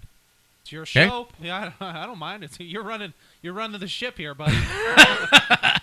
My first shot of the week has got to go to Scooter Gennett. What the hell is that, and where did you come from? Four for five, four home runs in a row for the Cincinnati Reds. He joins exclusive company. I don't think it's at like 1920 or 12 or something since it's, since Like it's been done. 1900 Right? I mean, people have hit four home runs before, but never gone four for five and, and, and all that other stuff. Just ridiculous. Interesting little tidbit. He was 0 of 19 before that point. Get out of here. He was 0 for 19 coming into the 19 game. I think he was 0 for 19 in like the last like three or four games or something like that, and it just popped off. Four for five. Unbelievable. I, I, I dare anybody to tell me, oh, yeah, Scooter, man, he was on my fantasy team, bro. I was yeah. gonna seriously. I think I was gonna pick him up. Get out of here. Very See? close. I just call bullshit on No, that. I swear. I swear on my life. Scooter Gennett. Scooter Gennett's been having a really good season. hey, I work for Fox. That's all we do is baseball. I call Trust me, bullshit. I'm I sorry, swear, I call swear. bullshit. I picked up Ender, Ender Inciarte before, but was, I was between them. That's awesome. But way to go, Scooter, man. You- You have your 15 minutes of fame. Okay? My second shot of the week is going to go to Jimmie Johnson, man. He just, he just, every time you count him out, he wins a NASCAR race, man. So, so kudos to you, Jimmie Johnson. And to the Oklahoma Sooners. You lose your football coach, but you gain a third national championship in women's softball in the last five years. If you did not watch, the whole tournament was fantastic. The, really, the whole tournament was was fantastic. Um, but but the College World Series, they went 18 innings in Game One of the finals. It was best two out of three. Oklahoma, who had won in odd years, um, um, the national championship, and the Florida Gators, who came in as the number one ranked overall softball team in the tournament. They had never played each other in the finals before, but they'd won the four last, last national championships. 18 innings. 18 innings. And this wasn't boring one, two, three, one, two, three. There were people on base. There was tying runs at the plate, winning runs at the plate, blah, blah, blah. You got a two out home run to tie the game in the bottom of the 12th inning. It was just unbelievably fantastic. I have a soft heart, uh, spot in my heart for softball. My daughter played it. She kicked ass. I coached it from the, the, time she was five to the time she graduated uh, college, and that's you know roughly what 17 years I coached um, um, softball. Big place in my heart. These women are badass. They're superstars. And shot of the week to the Mississippi Rebels girls softball team. You're all smoking hot. All I gotta say is every one every one of the players on your team friggin' smoking hot. But kudos to the Oklahoma Sooners who wins the national championship. What compelling! It was more exciting than the NBA playoffs. That's all there is to it. Uh, and those are my uh, shots of the week. All Cam? right. Well, I'm gonna start with a shit just because I can. So I'm gonna roll with. Uh, actually, you know what? You gave a shot to Mississippi. I'm gonna give a shit to Mississippi. Whoa! They're contesting seven out of the 21 recruiting violations. Right, um, that right. they have from their football program. Right. Yeah, I They're saw that. Up their their coach. Uh, very disappointing considering that they not only admitted to having some of these recruiting violations actually happen, but to contest the other seven. I feel like if you've already admitted to other ones, you know, just kind of let it out of the bag. Right. Um, so I'm gonna go right there. My shot's gonna go to Bob Stoops. Uh, I grew up. My whole family's from the Midwest. We're all Nebraska fans, and my my going back for the Ohio State game this year. Uh, big shout out to uh, Bob Stoops. Loved watching those Right. Oklahoma Nebraska rivalry games, and that was great. And then my last shot is going to I don't even know how to pronounce the guy's name, but it's it was a 7-Eleven owner in South Boston. Get this, was disappointed with how his he was a franchisee of 7-Eleven. He was disappointed how it was being run. They wouldn't let him throw out the hot food. He wanted to take all the hot food, you know, the taquitos. Right, right. The there. hot dogs, all that crap. So he had to throw it all away every day. what? So you know what he did?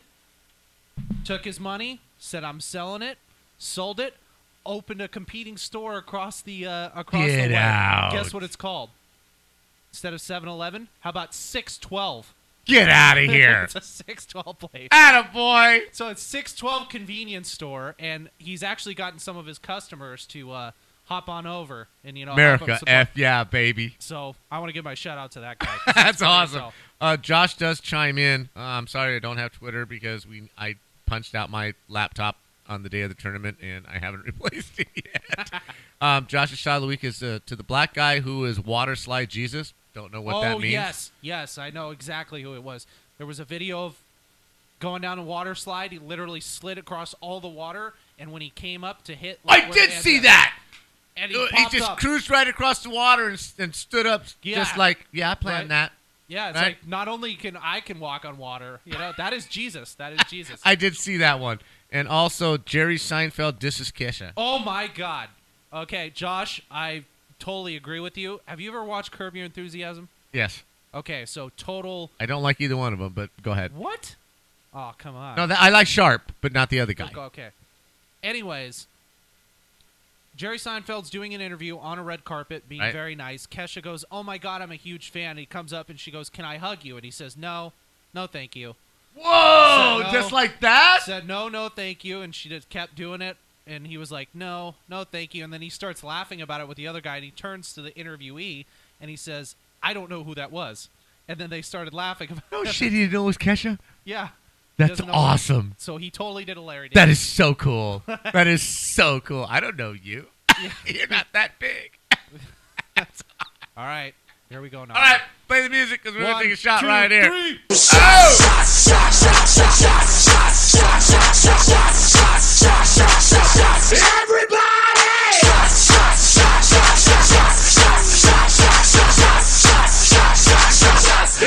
I'm, I'm going to regret that so much tomorrow. Hmm. wow. Tastes so good once it hits eh. your lips. Yeah, yeah, yeah, you know, yeah, Frank the Tank, baby. That's my hero right there. What do we got as a score right here? What's what's going It on? was We're like on in commercial. the 70s. I don't know. Close game. Yeah, it was a close game. Okay. Okay. Not sure where we're going to go from here, Cam. I'm going to kind of just bend to you because you know more about all this shit than. Well, you know But, what? uh, I actually want to go to. You know what? We really have. I mean, we've touched on college football a little, but uh, spring practice is starting up. Right. Right. So I know that there has been a lot of rumors. Uh, Bob Stoops leaving, um, kind of just some vacancy and some head coaching issues. But I just want to know. You know, it's never too early for us to go to preseason and who Sure. we think is going to be our preseason picks. Right. Hold on, Odog's calling. Spring practice is It's like it, it's like cocaine, huh, Odog? Yeah. You just you just can't go away. You just can't stay away, huh? I need a bump. I need a sportscast bump. What's up, gentlemen? Not There's much, nothing man. We're, much. we're Cam was just going to bring us into So, for the I last half hour to NCAA football. He's going to bring just bring want up to know some your points. guys' thoughts on uh, what do you expect for? Now remember, he's a Rutgers fan, so it's yeah, you know he's he's like not really Wait, say it again. I can hear you. I'm sorry. I said we're going to talk NCAA football, and I just wanted to remind Cam that you know don't ask him really serious questions because he is a Rutgers fan, and it's So, really irrelevant what what he thinks about college football. What do you think of the It's Big tough Ten? being a Rutgers football fan. I, I can say that. But Naka, I called back to ask you a specific question. Oh wow! Excuse okay, me. Did you like the Widow Jane? Did you get a chance to taste that? brother, I loved it. It's gone. Did you? Oh hell yeah, it's Good. gone. It's gone, G. that was gone in a week. Gone, gone weeks ago. Weeks. Wow. All right, good. I'm glad you liked it. I'm sitting here. I was watching you guys do the shot of the week, and I'm sitting here taking a sip of Widow Jane, and I said, I got to call Naka back and ask him if he liked it. And I'm glad you enjoyed it because that was a gift from the heart That's what I drink on a regular basis. So I just wanted to make sure you enjoyed it as well. It was gone, man. Widow Jane was gone, dude. I really appreciate that, man. That that was gone in a week. Like, You got it, boom. brother. I just wanted to give you a call back and, and, and check on that. So I appreciate it. I'll, I'll listen. I'll, Well, hang on, Ants. Cam, Yeah, what wants, you got? Cam wants to answer your question. If you can hang on, as about long as you're here. As long as we're talking about alcohol. Odog, let's go. I'm with you. All I'm with you. Odog, if you have a chance, I had some. My brother bought me some for the wedding for being the best man. Woodford Reserve Double Oaked. It's the best whiskey I have. Ever Really, had. Woodford Reserve Double- Double, Oat. I've had Oat. I've had the Woodford Reserve. But It, gotta- it's I've had the Woodford Reserve. It is an enjoyable whiskey. It- It's very enjoyable. But oh, Odog, you got to go double oaked. It's just a new thing that they the started. double oak, double oaked, like oak. O A T or O A K? O A K. Oh, double O A Oat. K. So it is. All right, I'll check that out. I don't think I've had the double oak. It's oh, it's incredible. What's it go for a bottle, man? What's it go for 750 milliliter? Uh, What are we think the talking? bottle that I had was like sixty bucks. Oh, that ain't bad. Odog, O dog, hook Trisha, this up. Trisha wants to know: Did you like the Johnnie Walker Blue Naka?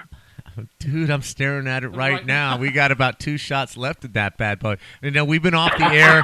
We've been off the air, and we've been recording our our our our uh, um our show for the last month since the tournament, and that's what we've been doing for shot of the week uh, since you gave me that bottle, man. It is so smooth. Daniel, my son Daniel, he bought a uh, a, a bottle of um a Black Label. Oh, right? I had that. and he thought he was badass, right? And he, he was drinking that in the house, and he, he opened the studio up uh, like three days ago. He goes, "Holy shit, man! You didn't tell me you had you had Blue Label out there, man. Where the hell did you get that, Dad? And why are you holding out?"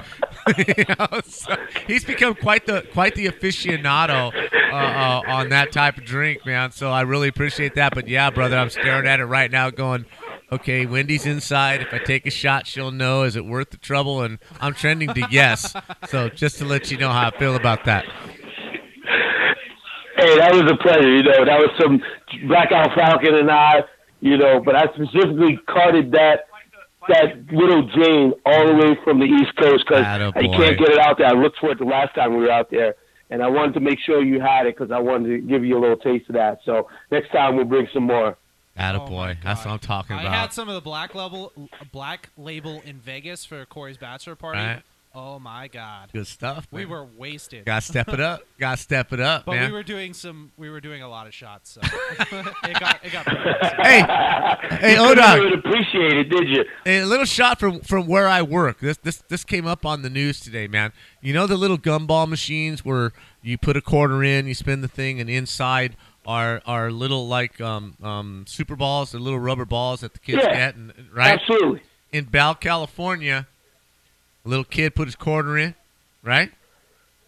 Turn, Right. turn the dial, little thing comes out. He takes out his little bouncy ball, right? Starts bouncing his Right. little ball, and the ball breaks, and a bunch of white powder comes out of it. What? Mm. The mom tastes the white powder and goes, "Hmm, we got a problem here, man." Wow. 18 rubber balls in this one gumball machine at this establishment had cocaine in it, man. Somebody's going down somewhere. Somebody screwed up and Are put you kidding and put the wrong balls in the machine, man. and I can't wait to see who gets Wow, busted. somebody's in trouble because Right? that machine was not. The quarters were not supposed to work for that little kid. It was great, man. That's only out here in California, man. You know, Tony Montana's out there with his chainsaw cutting somebody's arm off over this, man. You know, because that just cost Yeah. him a whole bunch of money. That's insane. I love it though. What a great but, story. but look it up. Look it up on look it up uh, uh, on the internet. Again, the internet's a wonderful thing. It's got all kinds of information. You should try it sometime. Um, go on the internet and look up cocaine in gumball machine, and you'll get the whole damn story, man. It's awesome. That's where I live. I love it. And then when you're done with that, make sure you uh, delete your browsing history so the FBI doesn't. We already know they got That's you. awesome. All right, Odog, man. Thanks a lot, brother. We'll talk to you on the other side. Hey man, I appreciate you giving me all the time. I love it, man. I'll talk to you guys next week. Have a great night. You got it. Thank you, man. Thank you. So, um, we got Albert Pujols, Oh, 600. right? And that day was kind of a, a, a special day from what I heard. There was like six grand slams hit. There was that, yeah, there that was there was- particular day, That right? particular day, there were six grand slams hit. I know uh, Albert Pujols. They were up three to one, I believe, and he hits the granny. And what what I like about him is, is you know he's not juicing. You know he didn't do any of that. His 600 home runs are legit freaking home runs. Well, I was gonna say because you can tell that his his longevity of his career as it's been winding down, he's hitting less and less home runs. You Mm-hmm. Right. can see his powers going. Um, but yeah, why do shot of the week to Albert Pujols? Right? 600 home career runs. home That- runs is that's incredible. That is absolutely incredible, and He- they're legit. And uh, what I was saying is, it was funny. I was having a conversation at work, and I was saying if there is not a better modern day hitter than Albert Pujols that we have seen yet, other than what Mike Trout and maybe Bryce Harper, are Right. doing. I'll, I'll go with you there. So absolutely. I was saying, like, someone got into an argument with me and said Miguel Cabrera is better, and I was like, no. If you look at Albert Pujols, his longevity, Longevity, absolutely. his longevity of his career, the way he's done it, the way Yeah. he's won, you know, it's just it's it's a testament to. to you could throw you could throw Ichiro out there only because of the of the numbers of hits and average, but no power. I mean, for what Albert has done, combining average and power, I think Babe Ruth is and Hank Aaron are maybe the only two guys that have Maybe. combined the both of them without the juice. probably yeah, or Ted Williams if you want Yeah, to go there. yeah, but he didn't hit the home, Home runs. I mean, he's down in the you know four eighties or something like that. I'm Yeah. not sure exactly where he is. And Willie Mays, right? I mean, Willie Yeah. Mays is six sixty with his average is is legit, and I don't care about anybody else. But Albert Pujols, he's legit in in my book. I'm just speaking in my book in this modern era of whatever you know all that other stuff. He did not juice. He's just a pure hitting baseball playing machine, and I think it's fantastic. Who uh, who would you say gets to that next plateau? Do you think we'll see anybody in these next uh, in this next kind of upcoming class like the Trouts and the Harpers? Do you think either one of them will get to 600? I, I, I just don't, you know, you say it all the time, but I just don't see anybody playing for 20, 22 years. It takes, you know, 50 home runs a year for, you know, 20 years, something like that. That's hard to do. It really is, especially with all the money that you make now. You don't have to play all those years to make the money so you can retire. You can retire after one good contract. So I, I, I, do not think so. But, um, you know, as of right now, I think Trout has a chance, and I, I think if Harper wants to play that long because they have the body type and they hit good enough for average to stay relevant in the league to continue building those kind of numbers, um, as long as they do not get a, serious injury that costs them a year, year and a half, where you have to rebuild a knee or a shoulder or something like that, which you know is going to affect your swing and your and your output uh, after that. I think right now the current rosters. Uh, those are the only two guys that actually have a chance to do something like that. How about uh, just speaking here locally, also too? How about Clayton Kershaw getting to 2,000 strikeouts for his career? Um, Fantastic. Did that against the Brewers. Uh, Mhm. You know, I really don't think if the Dodgers don't get a ring within these next three years, I think they will pretty much have wasted Kershaw's prime. I don't know if you're going to get another better pitcher in his prime that's No. going to be this long. No, But what do you think is the key for them to get not only into the postseason, for, for them to have a deep run? Like, what do you think that they have to do, or maybe a move that they have to make, or or just something like of that nature? Well, I think right now they're they're pretty well situated right now. I, I think they've they've taken that Kansas City uh, blueprint for their for their run for the two years, and, and right now if you're playing the Dodgers, if you get to the sixth inning and you're not winning, you're you're, you're pretty much not going to win the game. Uh, I I think they've they've let go of some of the dead weight. I think Pujols is still dead weight in my opinion, but but the people that they pulled up, Taylor and and and, and um, um, Pederson and Yeah. uh, although he's hurt, um, uh, um, Bellinger. Bellinger, and, and, and I think the young guys that they have that are that have been brought up and they're not afraid of what's going on. I mean, we're not even talking Corey Seager, and he was a phenom just two years ago.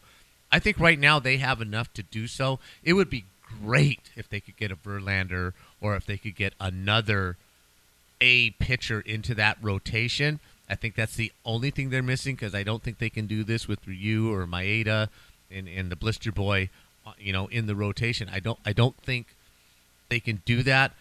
But in contrast, I'm going to back that ass up with what I just said. Right? I'm gonna, I'm going to back my ass up seriously. I do not think that Washington and Chicago are that much better. I think if the if the if the Dodgers get in a series with them, that that they could beat them in a seven game series if they got a little luck and a couple of breaks.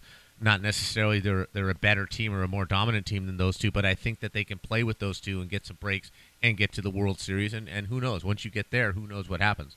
Uh, what are your? Uh, I mean, let's go with this. Let's say biggest surprises for MLB too. I know we're talking a lot about baseball here, and obviously the season's you know still rolling. Mm-hmm. After these couple finals, we're gonna have all baseball, and Right. that's gonna be a, a hell for me. But you know, it's it'll be what it is. Um, the Colorado Rockies having the best road record in baseball. Yes. me speaks a lot of volumes. Uh, not really doing it with their. I mean, their young arms have provided them some good wins, but doing it a lot with their bats with Hmm. DJ LeMahieu, Arenado. Uh, what are you, what have been your thoughts so far on the Rockies? Uh, I, I think it's wonderful for baseball. I, I think it's real good. Can they do this over 162 games? I think you have to have arms to do it for 162 games, and I don't think they have the arms to do so.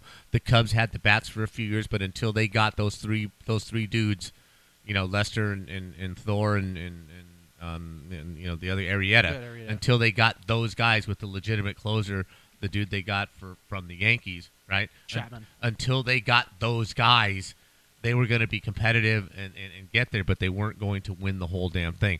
I think the Rockies are right there right now. I think they need some more arms, but I love what they're doing. I love the fact that they're competitive. I think it's great for baseball. Um, uh, on on the other side, I love what the Astros are doing. They've been building this for two, three, four years. Right now, even though they have uh, that, they might have the best record in baseball, if I'm They not do have the best mistaken, right? And they're number one in the top three offensive categories in baseball, and they're still not getting a lot of run. I, I think this is the best team in baseball right now. I, I really do. I think they're in it for the long run, and I, I fully expect them to be in the World Series. And I think it's great. I think the move for them into the American League West to get that natural rival with the Rangers and, and the proximity with uh, uh, the Angels and, and Oakland and, and everything being, you know, pretty much compressed Compact, yeah. for them as far as you know where they used to be in the in the other one, you know, Atlanta and blah blah blah. They were all over the place in the National League. I think it's great. I think it's a great story. I love watching Altuve play. You know, because you know baseball's the one sport where size really doesn't matter. If you can hit, you can hit. If you can hit, they're going to find a place for you to play. So I love what's going on there. It's a long season, and, and again, in a few more shows, we'll we'll get into it. Um, but I, I like what's happening there. I really do. The Twinkies, man. The Twinkies for me. The Twins. Yeah. Being unbelievable. The fact that they're on top of their division. Not only that, uh, they have a couple Angel, former Angel arms. I Right. believe you remember Santana, right? Ervin Santana, Mhm. Hector Santiago. Right. They have this young stud, Jose Berrios, Mhm. who is a very, very good arm. Um, he's given him great quality innings. But Miguel Sano Mhm. carrying this offense finally, and I think finally living up to that that prospect hype that he's had. Right. I don't know if they can sustain it necessarily. I do like their pitching compared to like as we were talking compared to the Rockies. Right. They do have better young core pitching. Um, but it's just you know with those veteran teams like the Tigers, you know Mhm. they're just going to end up probably catching you. Right, so- edging them out at the end of the year. Yeah. Yeah. so you know, but it is nice to see these teams, and the Twins always do this. Like every six or seven years, they pop up for a two or three year run, maybe get to the World Series, and then they, They just drop back down because of, of where they are. But I do like the fact they're playing outdoors now. I, I just, I just love the fact that they're just, you know, it's baseball. Baseball's not supposed to be played indoors on AstroTurf. Sorry. Yeah, but I mean, Right. it, it, it's you got to love those. If they do get in the postseason, it's going to be 30 degree games where they're going to be It's gonna be twenty below. There's right? no way. All right. Well, okay, man. Uh, uh no more. I'm gonna turn the calendar, and then we're gonna sign off. You know, far I'm be all it right for me. that. We're gonna say goodbye to uh, our lovely Mallory. Here, I'll throw on. Oh. Okay. Wh- What now? This is what's happening. Talk to here. me. Getting here. It's getting hot in here right now, man. We're, in, we're at uh, uh, uh, uh, uh, Miss May, and we're gonna turn the calendar here. So we're gonna do this. it is getting hot in here right now. Let's see what comes our way. Oh, oh, and here we go. Oh, Lord. Lovely Angela. Lime green bikini that's just like smoking hot. Miss June from your Houston, Texas cheerleaders calendar. Thank you for that. We say goodbye to Melly and we say hello to Angelina. Right? So we're looking forward to the next calendar that's coming out. But uh, right now, we're just gonna just stare at this one for the next few weeks and uh, say thank you to Angelina. Thank you, Angelina. Thank you, Texas cheerleaders. And with that, we are gonna bid you adieu for uh, Wednesday night. Thank you, Cam, for coming in here, running the board. Got off to a shaky start, but you know, hey, like all good professionals, show must go on. We made it happen. Hey, I don't I don't end I I don't start well, but I finish. That's what happens. That's what. Hey, that's good, man. Better to finish than not get started, right? Right. that's what I'm saying. So anyway, thanks for joining us. Thanks for Devil Evans. Thanks for uh, Odog for coming in and joining us. Uh, Josh should be in next week, and uh, we'll be back online. And uh, thank you to Armando from Frontier who got our shit together and finally got our stuff going on, so we'll be able to bring this live to you. Um, spread good cheer. Spread something, as I always say. Have yourselves a good weekend, and Sportscast will see you next week. Thank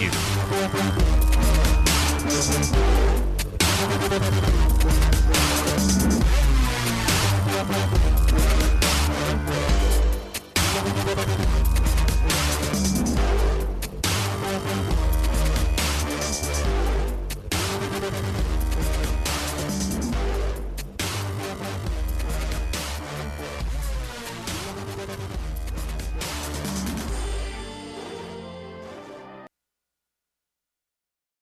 Dude up. Dude up.